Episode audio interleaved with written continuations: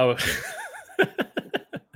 I was gonna I was actually going to not speak for about the first two minutes and just have two minutes of silence because in tribute to the Bucks, who took two minutes before they started working tonight, I thought that we were going to do the same thing. But Milwaukee go down to the Bulls in game two, and some of the problems that we thought might, that might be easily fixed from game one were not fixed. And the reality is the Bucks are lucky not to be 0-2 heading back to Chicago. But we've got plenty to talk about from this game, including injuries to Khris Middleton, to Bobby Portis. It could be a dark night if you're a Bucks fan because this was not a fun game to watch. The series is tied 1-1, so let's get into it. Backs him down. Giannis into the lane. Giannis spinning.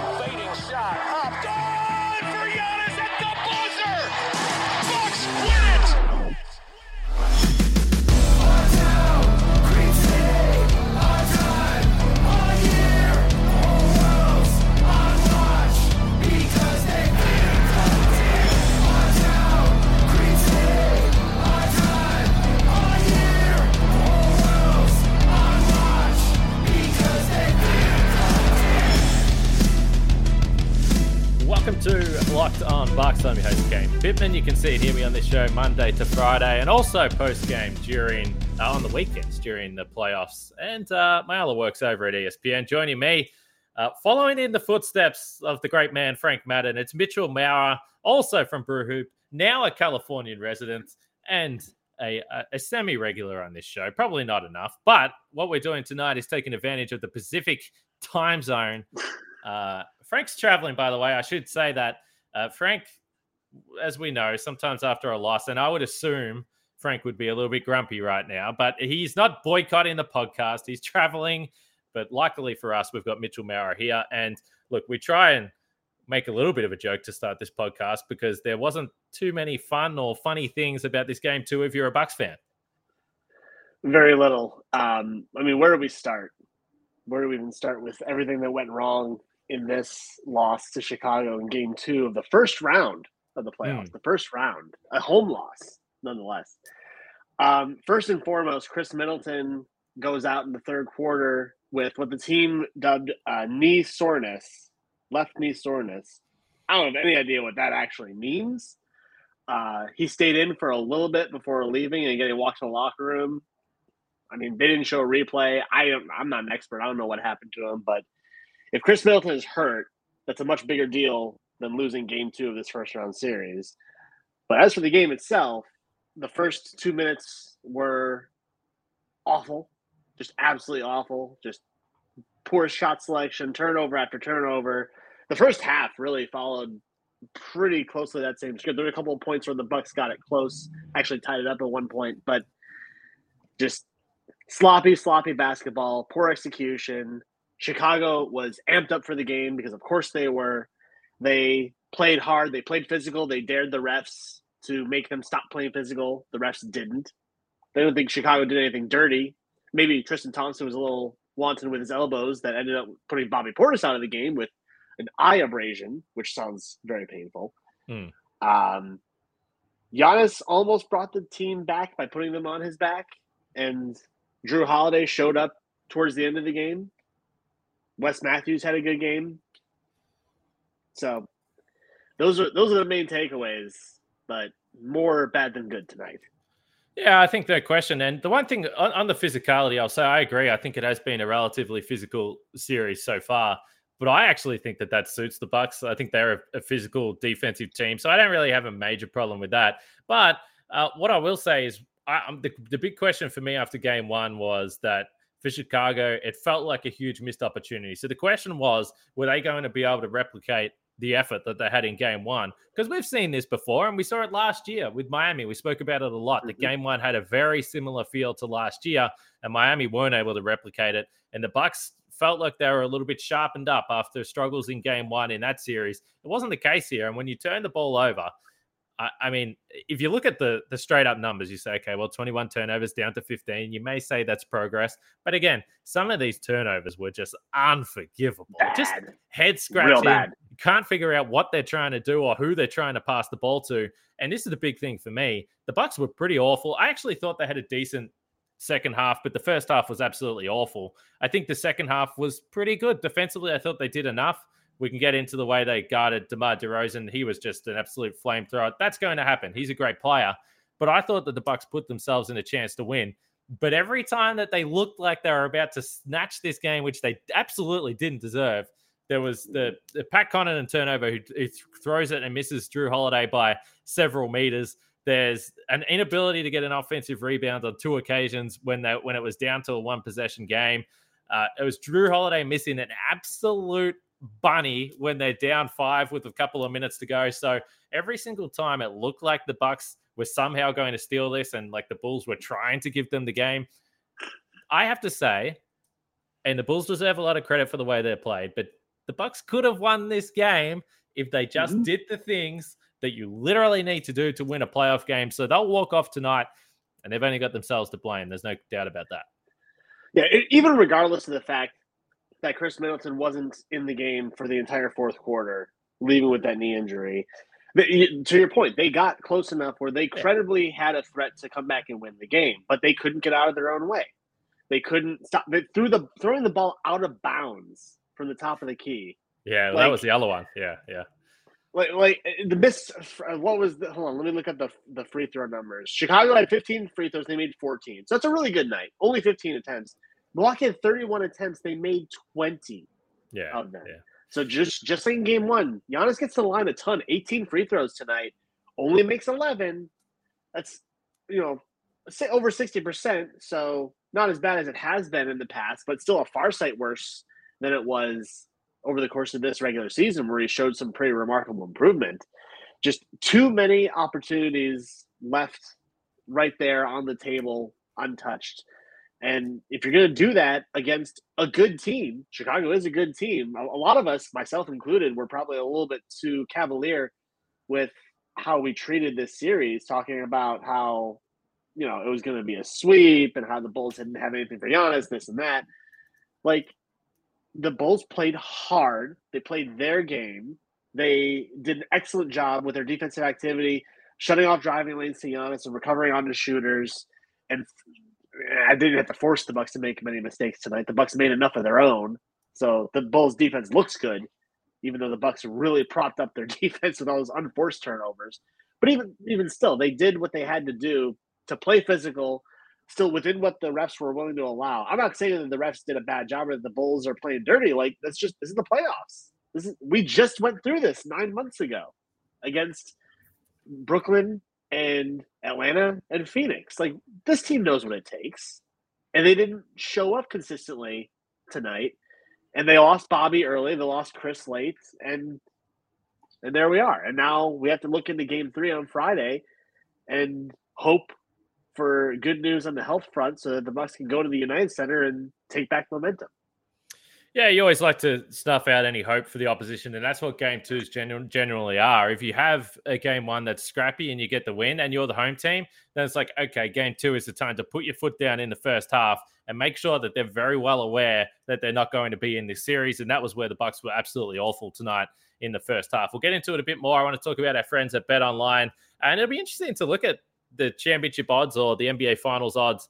Uh, what happens here because you talk about Khris Middleton and the one thing that we know uh, in any championship race, there's usually injuries that tilt the scales of who's going to be the favorites, who can make a deep run. We saw it with Phoenix yesterday. They lose to the eighth seed New Orleans Pelicans. Devin Booker hurts his hamstring. And all of a sudden, at betonline.net, the Suns no longer the favorites in the West. The Warriors are the favorites. And that's how quickly this could change. It'll be interesting to see uh, where the Bucks lie uh, tomorrow. Prior to the game tonight, the Bucks were plus four 75. So they actually moved out. They were plus 450 uh, prior to game one. So uh, the Warriors came in from plus 700 to plus 275. But you can check out all the odds at betonline.net as well as baseball and any other sport that you might be into. You might have some hockey fans listening to Locked On Bucks.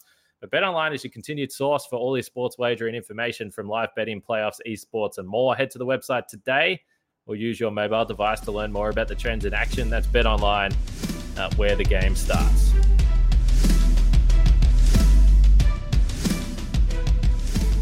So we do have an update just as we're live here doing the podcast. So Mike Budenholzer says Khris Middleton has a sprained MCL on his left knee, which uh, doesn't sound great. Now I, I don't know what the timeline of that is, but when you're talking about a playoff run and and a short turnaround to the next game and the rest of the series, uh, we'll see how he recovers. And I think the timeline for the, that type of injury can be different. But there's a very real possibility the Bucks aren't going to have Khris Middleton for the rest of the first round at at least. So yeah, the takeaway is that this is legitimately starting to get pretty serious for the Bucks here after only two games. And I think when you look at the game that DeMar DeRozan played, because you spoke about prior to the series, what and a lot of people were predicting a sweep, a lot of people were predicting five games. The reason why I wasn't willing to do that was because a lot of the times when you're playing a series where there's a heavy favorite, the reason is because the team that they're playing has never ever got to the level. But the Bulls mm. did at the start of the season. We've seen them play to a level that that will have them near the top of the standings. Now they struggled against most of the top teams in the league. There's no doubt about that. But overall, in close games, their clutch numbers were virtually identical to the Bucks, and they were both in the top three in the NBA. And the reason for that is DeMar DeRozan, and he had 41 points tonight, 16 for 31. And this is the problem. If you're going to go into halftime down double digits, the Bucks can get back in the game. And Giannis was dominant. They were plus one with Giannis on the floor in this game. But when they've got a guy that can get a shot literally whenever he wants, then bridging that double digit gap is just a very difficult thing to do. We spoke about the fouls and trying not to foul DeMar DeRozan a lot prior to this series. And I think we saw a, a, devastating stretch during the third quarter where he was just going bucket on Giannis, bucket on Giannis, bucket on Giannis. And if you watch it, it was very clear to me, at least, that it looked like Giannis just really was conscious of not fouling DeMar DeRozan. Yeah. And it was almost hands by his side. I'm not going to, I'm not going to reach in and foul you. DeMar DeRozan isn't going to miss those shots. And I think for players that weren't Wesley Matthews and Jrue Holiday, we saw at the end was a little bit more physical, but those guys were a little bit more up in him but I think some of the other guys, when they got caught on DeMar, I think they are too focused on not fouling him, and they're just giving this guy warm up mid range shots. And when he's as hot as he's he walk, was, he's, he's walking into them. those shots, and he's not going to yeah, miss those. No, not at all. It, it's I. So I've been going to the gym more often lately since. Mm. You know, there've been I, right. Do I look better? I feel yes. I feel a little bit yes, better. you do. Thank you, Kane. Appreciate it. Glad this is on video. Now that I'm looking a little bit better. But so I go to a gym that has an indoor court, and so I'm taking warm up shots where I'm just stepping into it and I feel pretty good where I can make three, four, five in a row from that elbow area because I'm just stepping into it. It's a very comfortable rhythm, and there's nothing in my way because there's nobody else in the gym when I'm doing it. In a playoff game, when you're being defended by a defensive player of the year candidate, but you know he's trying not to avoid fouls, which is what plagued his playing time in game one.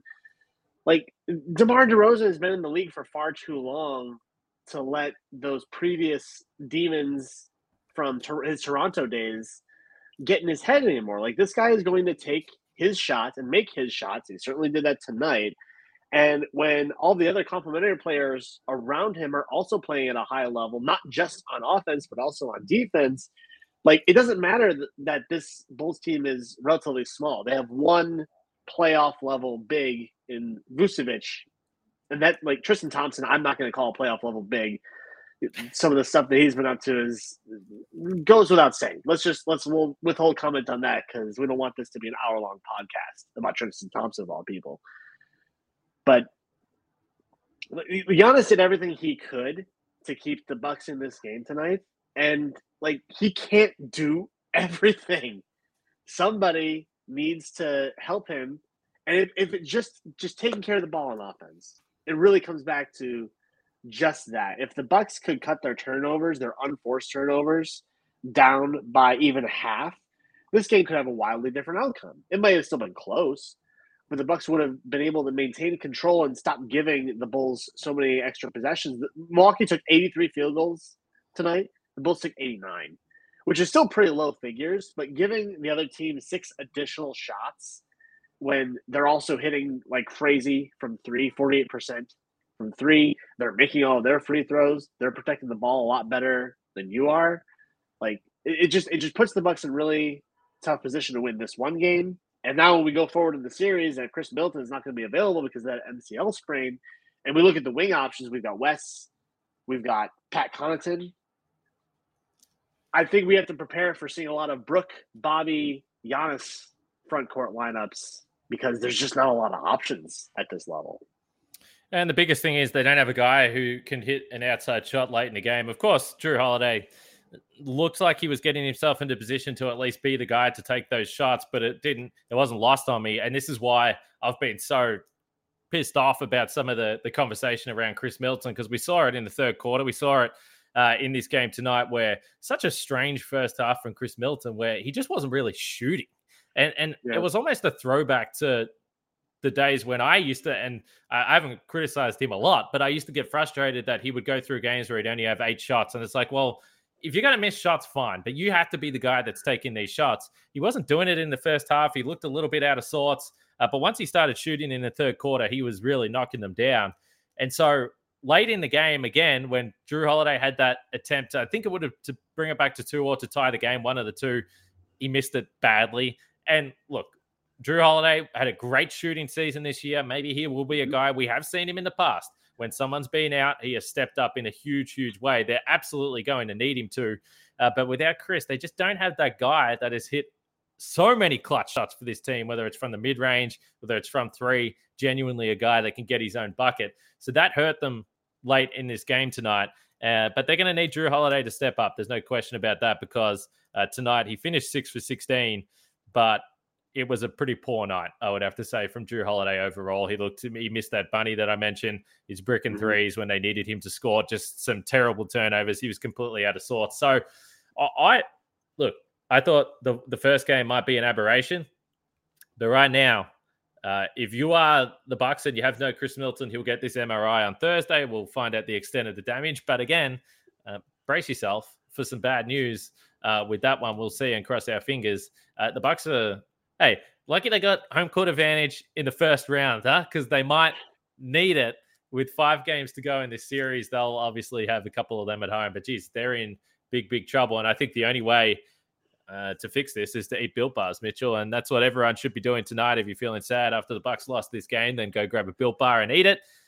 Uh, whatever flavor you're into, the coconut, the almond, the cookies and cream, they're all covered in chocolate. They're all delicious and they're all healthy for you as well. So, you know, if you're not feeling great, you're feeling a little bit down about your sports team, then at least eat something healthy. Uh, do yourself a favor in that regard, and you can do that with a built bar. If there's uh, if there's a flavor that they want to try, then you know Built Bar is going to get the flavor done right first, and then afterwards they're going to figure out how to make it healthy. I don't know how they continue to do it, but they pull it off every time. So go to built.com, Use the promo code LOCKED15 and get 15% off your order. Use promo code LOCKED15 for 15% off at built.com.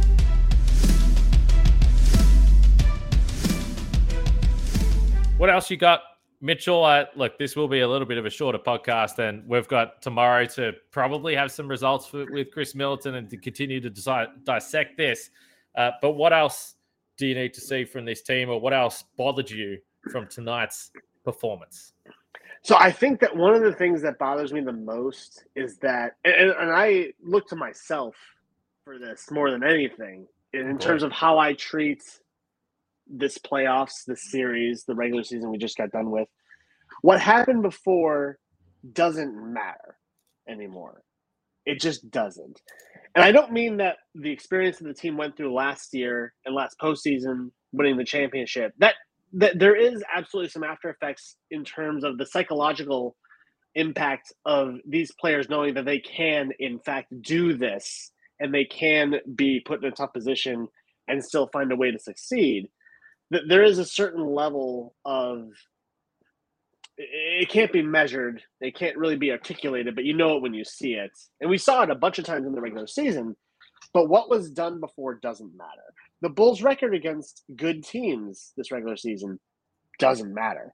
What matters is what's right there in front of you. We've heard a lot from Giannis over the last couple of years about his philosophy and efforts to remain mindful and stay living in the moment. And that's precisely what this Bucks team needs to do. They didn't do that tonight.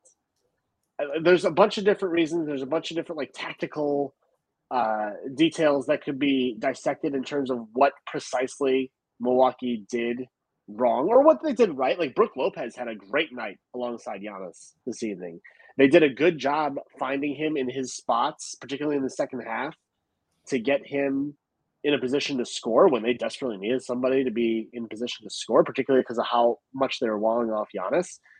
But like the margin for error is gone. There is no more margin for error. Even if Khris Middleton avoids any sort of significant injury that has him out for an extended period of time, like this is not just the playoffs. Like every game has to be treated like it is do or die because effectively it is. If they just mess around the way that they were at the very beginning of this game and for much of the first half, they're not going to be successful, even if they do end up beating the Bulls in the series. Because even without Khris, they have an overall advantage and they have home court advantage. They should be able to beat Chicago in this series. Too big a problem. This is just the first round. There is a long way to go, and they are not going to go very far on that path playing the way they did tonight. Hey, even last year in last year's championship run, we we waited till after game one of the second round to have the first crisis podcast. I wasn't expecting to have the first crisis podcast after game two of the first round. This is this is taking me back to the bubble a little bit. This is a slightly concerning. By the way, Nikola Vucevic also a part of that team as well. So I'm having some bad flashbacks. Yeah, he had some big shots on the night. Uh, they are going to continue to I think, be comfortable with him shooting those threes. They'd probably rather him do rather him doing it than a Zach LaVine or a DeMar DeRozan. But uh, a lot went wrong tonight. One thing I do want to point out because look, obviously it was a disappointing game for the Bucks, and we understand that. Uh, Giannis was dominant. He did turn the game in the third quarter. Khris Middleton hit some of those shots. And the one thing I do want to say, uh, Pat Williams, who look is a young defender, came back late in the season, had a quote that was put up all over the internet tonight. He said, "Look, Giannis, you can't be scared of Giannis. Giannis is good, but he's not God." I mean, Giannis really didn't have too many troubles with Pat Williams tonight with some of those layups and some of those dunks, and I, I thought it was a brave decision from Pat Williams to throw that out there. Giannis finished with 33 points, 18 rebounds, nine assists. He was 11 for 20. It wasn't a perfect game. You mentioned the free throws that ultimately are costly, and he's a superstar of this team. He has to go back and knock those down.